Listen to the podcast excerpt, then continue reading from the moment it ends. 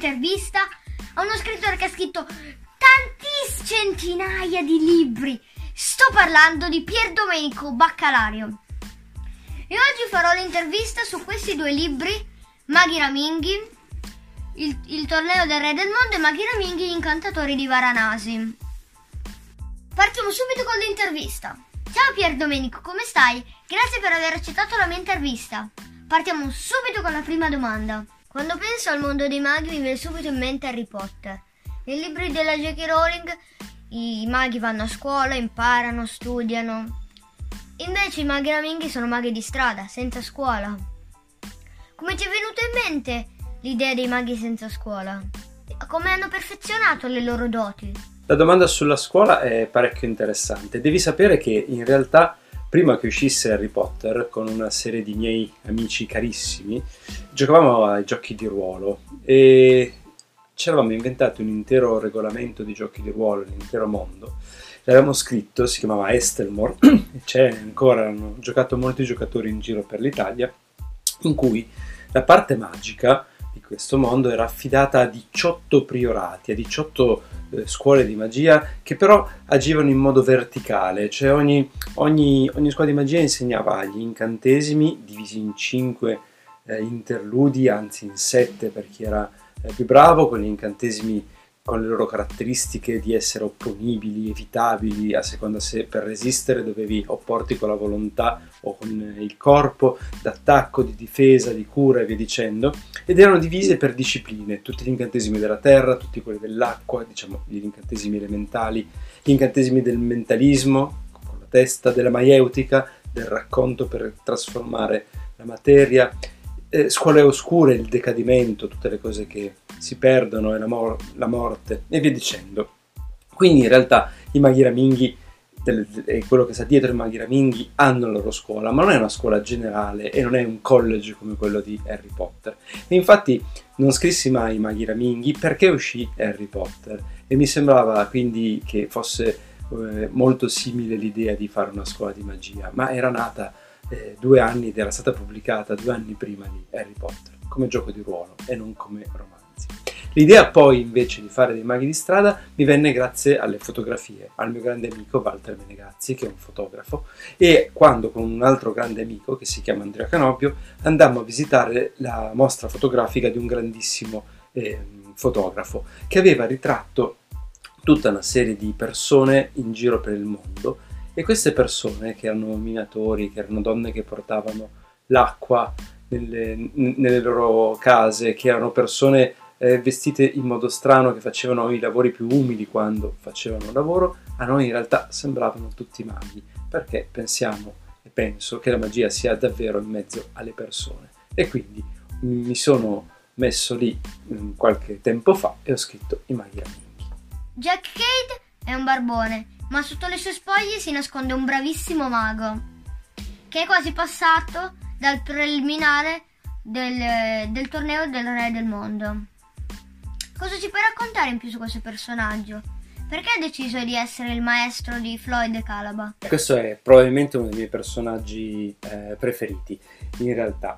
Eh, forse una cosa che, che, non puoi sapere o di cui non ti sei accorto, tutti i maghi dei maghi raminghi hanno nomi eh, shakespeariani, sono presi dalle opere e da, e da tutto quello che eh, Shakespeare ha scritto eh, molti secoli fa. E la cosa è, è perché eh, di fatto Shakespeare, secondo me, come tutti gli artisti, è un mago e, e, e lo è tuttora i suoi incantesimi li mettiamo in scena nei teatri di tutto il mondo.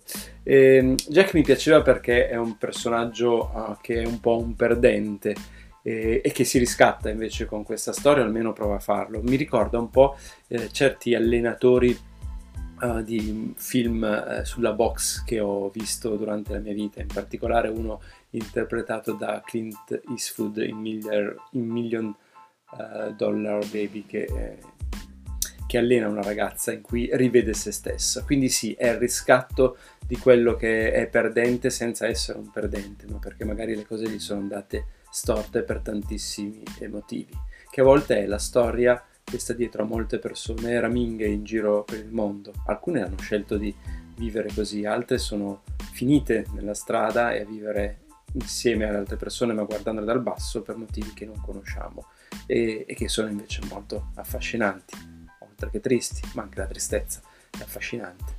Il nome Calaba ricorda, ricorda Kabbalah. Come nasce questo personaggio e il suo nome? Kabbalah e Calaba sono uno l'anagramma dell'altro. Mi serviva un nome eh, misterioso, mi serviva un nome che eh, evocasse qualcosa eh, legato appunto alle lettere e ai loro significati eh, più nascosti. E quindi è, è, nato in questo modo. Mm, è un personaggio misterioso anche per me. Eh, mi serviva un personaggio che eh, portasse il nostro Floyd all'interno della, della storia e di cui eh, lui fosse eh, affascinato, non che Floyd e Spencer ci mettano molto a essere affascinati da qualsiasi proposta di avventura, anche la più matta eh, possibile. Sono due personaggi che non pensano tanto, ma in, in, questo sono costruiti, sono costruiti per non farsi troppi dubbi e avere l'entusiasmo eh, che io penso di aver avuto quando ero ragazzino, buttarsi nelle imprese, che è un qualcosa che magari si insegna un po' meno. Eh, lei mi, è, mi sembrava il motore, il motore, giusto e la sua storia, i bracciali che ha, da dove venga, il fatto che non si sappia molto di lei è un po' il mio Harry Potter come personaggio, cioè quello che probabilmente è una storia più complessa di quella che abbiamo letto in questi eh, libri, ma che io ancora devo scoprire. I preliminari del torneo si tengono a Resia. Resia e il suo lago con il campanile sono dei posti reali come mai hai deciso di ambientare i preliminari del torneo proprio in quel posto? Tutto il torneo dei maghi raminghi e tutta la storia dei, rami, dei maghi raminghi eh, avviene eh, nel mondo reale. E I maghi sono intorno a noi, sono maghi di strada, ci sono degli edifici che sono eh, priorati magici, nessuno di noi lo sa. La mia idea, la mia suggestione e la mia filosofia sulla magia e sul fantasy è che non è mai in un mondo eh, diverso dal nostro. Non c'è un, la necessità di aggiungere mondi a, a, a, quello che ci circonda e, che non conosciamo e in cui la magia può essere appunto la storia che decidi di raccontare, quando ha dei punti di contatto sufficienti perché andando tu o i tuoi amici una volta sul lago di Resia o a Bardonecchia, sulle montagne dove io sono cresciuto insieme ai miei nonni tutte le estati a camminare, eh, vedendo anche solo un lago di montagna e non ti venga in mente che lì, in una notte in cui non c'era nessuno a vedere, si è combattuta una delle gare del torneo del re del mondo. Non c'è soltanto Resia, non c'è soltanto Bardonecchia, non c'è soltanto quindi la Val di Susa, nei Maghi Raminghi, nei tre libri, tutti i luoghi in cui si combatte sono eh, luoghi del mondo. Tanto è vero che anziché esserci dei disegni dentro i maghi raminghi, eh, oppure meglio, oltre ai disegni, ci sono delle fotografie. Sono fotografie di Walter Melegazzi, mio amico fotografo, che abbiamo preso a volte insieme girando il mondo, a volte lui durante i viaggi in cui è andato senza di me, ma mondi reali, perché la magia c'è, basta vederla. Nel secondo volume il numero 7 si usa molte volte. 7 sono i braccialetti di Calaba. 7 sono i veglianti e 7 sono le cavaliere alla zampa dell'elefante Aiace. Come mai questo numero è così importante? Tu costruisci una storia, costruisci il mondo che sta intorno a questa storia, costruisci tutto quello che eh, secondo te è importante. Ti accorgi che una storia è un mondo per eh, rimanere nella testa di chi scrive, ma anche di chi lo legge, ha bisogno di eh, geometria ha bisogno di rapporti, ha bisogno di una sua eh, armonia. E quindi le ripetizioni, i numeri che diventano in questo modo importanti, simbolici e vengono notati, servono per ricordarsi eh, che quel mondo ha delle regole, delle regole della magia, delle regole con cui i personaggi gareggiano tra di loro eh, e delle regole che rendono sia per chi scrive che, che per chi legge comprensibile una vicenda che altrimenti non avrebbe senso. Ti aspetti che ci sia degli echi tra i numeri e le cose che succedono all'interno della, della storia. E questo è, è, è, si fa appunto mh, scegliendo un numero che, che, per te è importante. Sette sono anche i giorni della settimana e, e sette sono gli interludi del, in cui nei priorati si in, insegnano gli incantesimi, dall'1 il più basso al 7 il più alto di tutti. Sopra non c'è nulla, forse. Soprattutto 7 erano le prime scuole di magia quando si decise di cominciare a insegnare ad altri maghi come dominare i segreti dell'universo ed erano anche forse le prime università, altri luoghi magici. A metà di ogni volume c'è un inserto, Maghi Raminghi, dove ci sono alcune foto di posti e persone reali. Chi sono queste persone? I maghi raminghi sono intorno a noi. Sono intorno a noi ed è il motivo per cui uh, ci sono le fotografie. L'invito è quello di uh, fare tu delle fotografie eh, di luoghi che potrebbero nascondere maghi raminghi o scuole di magia o, o, pers- o fare ritratti di persone che hanno un qualcosa di magico che viaggia insieme a loro eh, le fotografie che sono lì sono tutte di una persona che sa fare le fotografie, ma in certi casi la storia che ho scritto è partita da quelle fotografie. Anzi, quando ho deciso proprio di cominciare a scrivere Maghi Raminghi insieme ad Andrea Canobbio, che era la persona che insieme a me aveva costruito il regolamento di gioco di ruolo di Estelmore, che quindi mi ha aiutato moltissimo con la parte di, delle magie, di quello che pensavamo di fare quando eravamo ragazzini, Estemor l'avevamo scritto quando avevamo 18-20 anni, quindi non più ragazzini ma ancora molto giovani, oggi ne ho 45 di anni, ecco, ci ricordiamo tutte e due la fotografia uh, di quel barbone che si trova a dormire eh, fuori dalla vetrina di un'agenzia immobiliare a Nizza, in Francia. È una fotografia che Walter fece tantissimi anni fa e che mi è rimasta eh, in testa. Eh, è come, è come per, per, per uno di noi dormire sulla soglia di un palazzo reale, dormire nella vetrina di un'agenzia immobiliare quando tu casa non ce l'hai. Ecco, da quella fotografia reale è nato un po' tutto il mondo della storia che hai detto. Il re del mondo è una donna. Come mai hai fatto questa scelta? Ci puoi dire qualcosa di più di Diana? È una donna e non potrebbe essere eh, diversamente. Non parli del mago senza parlare della magia. Ma eh, battute a parte, non ne posso più di storie con protagonisti sempre eh, uomini o ragazzi o maschi, non perché abbia qualcosa contro di loro, ma perché è tutto così prevedibile che ci siano storie in cui il più importante eh, maestro di una scuola sia un uomo con la barba e il cattivo sia un uomo cattivo e che tutti gli altri personaggi girino intorno a loro e che il protagonista sia evidentemente il ragazzo prediletto dalle, dalle stelle, tutto un po' troppo convenzionale o comunque poco equilibrato o comunque non è il mondo che abbiamo intorno. E quindi quando mi sono messo a scrivere i Maghi Raminghi ho cercato di fare in modo che ci fossero maghi e maghe e che ci, fossero, ci fosse un buon equilibrio tra tutti i personaggi maschili e femminili e che tutti avessero la loro importanza non per essere maschi o femmine, ma perché sapevano fare qualcosa, perché erano coraggiosi o avevano paura o, o chissà cosa. In questa storia c'è un cattivo che è un mago del fuoco, che, che, che, che è un uomo, ma potrebbe benissimo eh, non esserlo. Non mi interessava tanto che anche in questa storia tutto fosse predeterminato da eh, idee tra maschi e femmine che sinceramente eh, non sono poi così importanti rispetto a dei personaggi importanti e delle belle dinamiche all'interno della storia e della loro storia. La cosa interessante di Diana secondo me è che ha iniziato a studiare insieme a Jack Cade e che è stata di fatto il suo grande eh, amore perduto. Perduto per testardaggine di Jack Cade o perché non, era, non aveva una testa lui per studiare in modo convenzionale, che anche questa è una cosa che capita e non c'è niente di male. Eh, quindi di fatto si conoscevano da, da, ragazzini e da bambini e sono quegli amori che durano al di là eh, del tempo. Anche da parte di Diana mi sembra che ci sia ancora un bel ricordo di Jack Cade, se non mi sbaglio le cose della vita sono andate poi diversamente, ma chissà che non, non, abbiano una seconda possibilità, magari più avanti negli anni, magari proprio in questi libri, magari alla fine, beh, non te lo posso dire.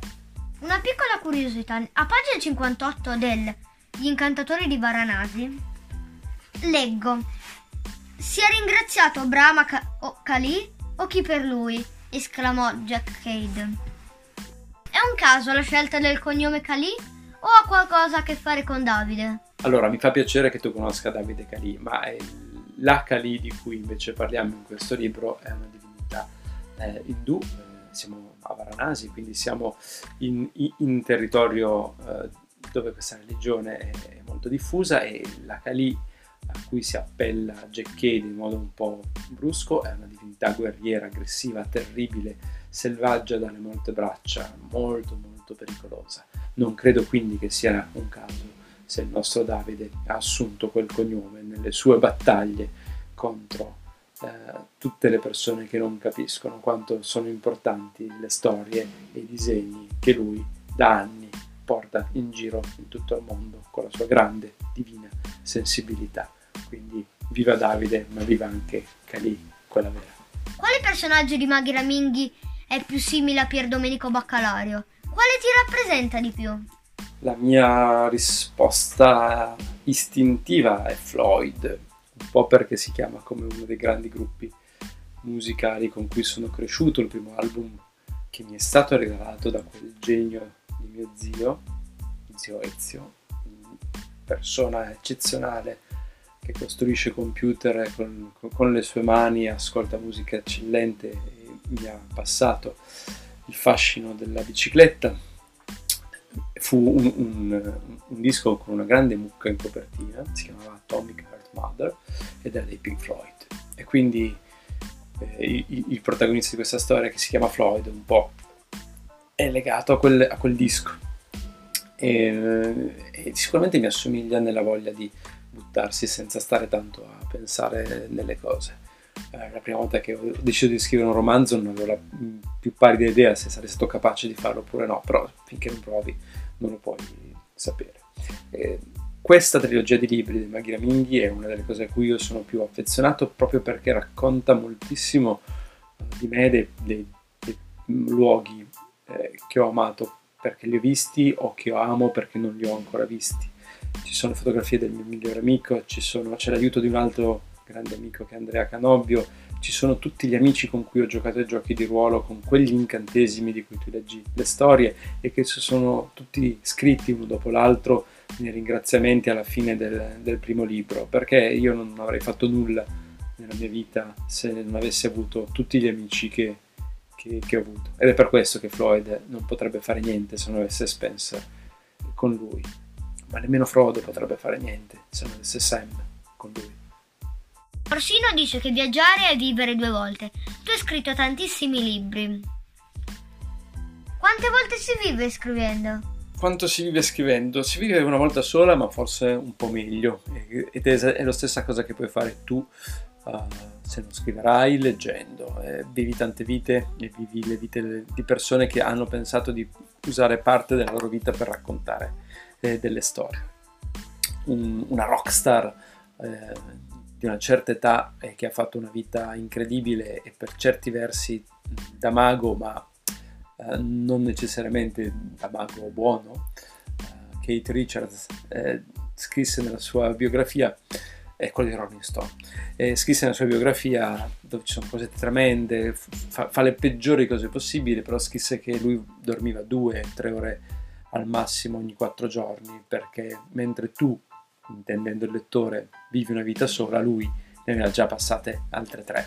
Stava vigile e sveglio e attento a cogliere tutto quello che aveva intorno. Poi passava il resto della sua vita a non essere per niente né vigile né attento per altri motivi, per cui, perché si è fatto gran male durante la sua eh, esistenza. Però ci testimonia questa grande voglia di accorgersi e di usare la propria vita per viverla e quindi nelle storie che ho scritto ho fatto anche pezzi di vite che non sono le mie, che spero siano arrivati a qualcuno eh, come buoni racconti.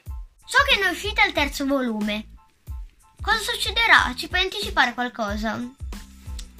Quando sarà disponibile in tutte le librerie? Il terzo volume dei Maghi Raminghi chiude, chiude la storia e si scopre soprattutto se i nostri ragazzi vinceranno o meno il torneo, il, il torneo del Re del Mondo da underdogs, come si dice qua in Inghilterra, cioè da, da sfavoriti o, o, comunque da persone in cui nessuno avrebbe scommesso eh, qualcosa. Si scoprirà perché, perché il mago del fuoco è così eh, infuriato e si scoprirà che bisogna sempre stare attenti alle api, alle cose piccole. E, um, si scopriranno un po', un po' dei misteri che spero di aver messo nella testa dei lettori. Soprattutto si darà un po' la completezza del, del personaggio più misterioso di tutta la storia, che è questa incantatrice che nel primo volume invece eh, scrive con lettere che nessuno capisce su un monitor grande quanto un schermo cinematografico del cinema Sabrina a Bardonecchio, che esiste davvero e che spero che mi scuserà per averlo usato come scenario per uno dei personaggi a cui sono molto più eh, legato di quanto sembri, perché un po' ricorda una nonna che avevo e che le magie le raccontava o le cucinava.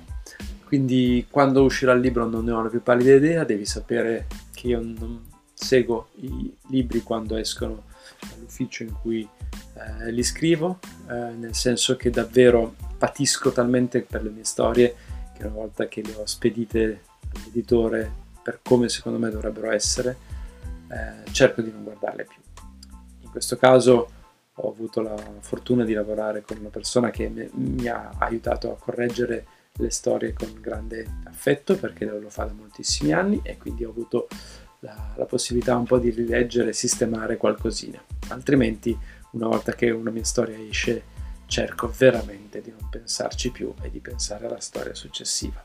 Mi piacerebbe che i Maghi Raminghi avessero tantissimi lettori perché è una storia che io reputo importante e molto più eh, interessante di quanto potrebbe sembrare una prima lettura. Penso che sia una storia che ha tanti livelli eh, di lettura, alcuni dei quali molto, molto profondi, e tanti giochi, alcuni dei quali li hai già trovati tu perché sei veramente in gamba e altri magari ti verranno in mente tra 5, 6, 10 anni oppure mai più e ti rimarrà comunque un eco di questa magia serpeggiante fatta di eh, equilibri, armonia, nomi e luoghi reali.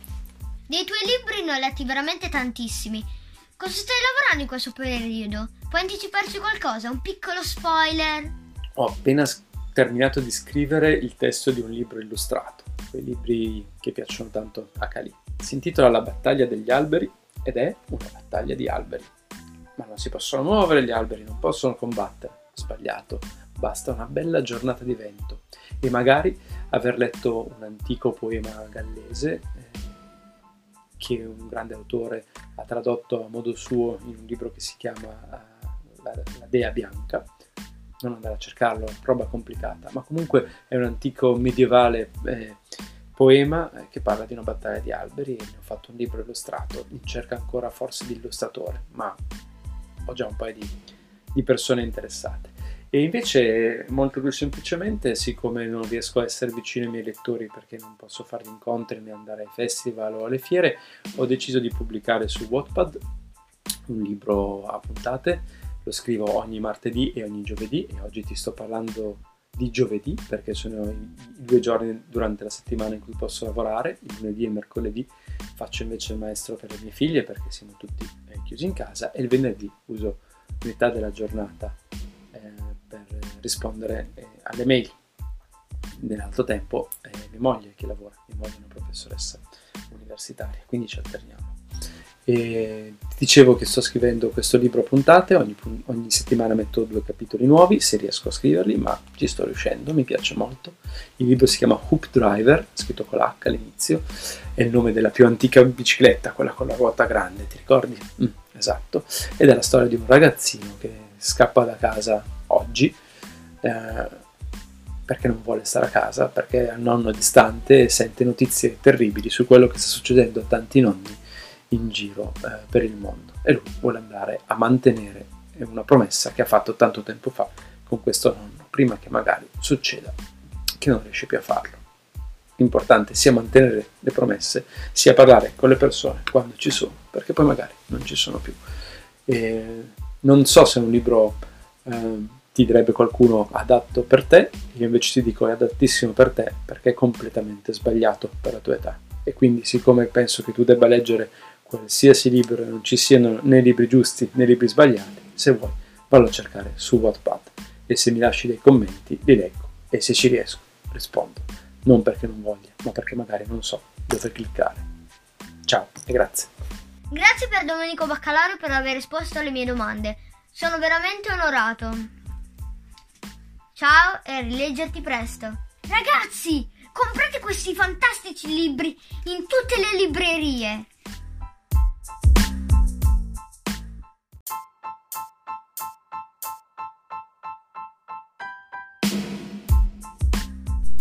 Vi ricordo che potete seguirmi anche sul mio canale YouTube in Libreria con Null Booktuber e sulla mia pagina Facebook in Libreria con Null.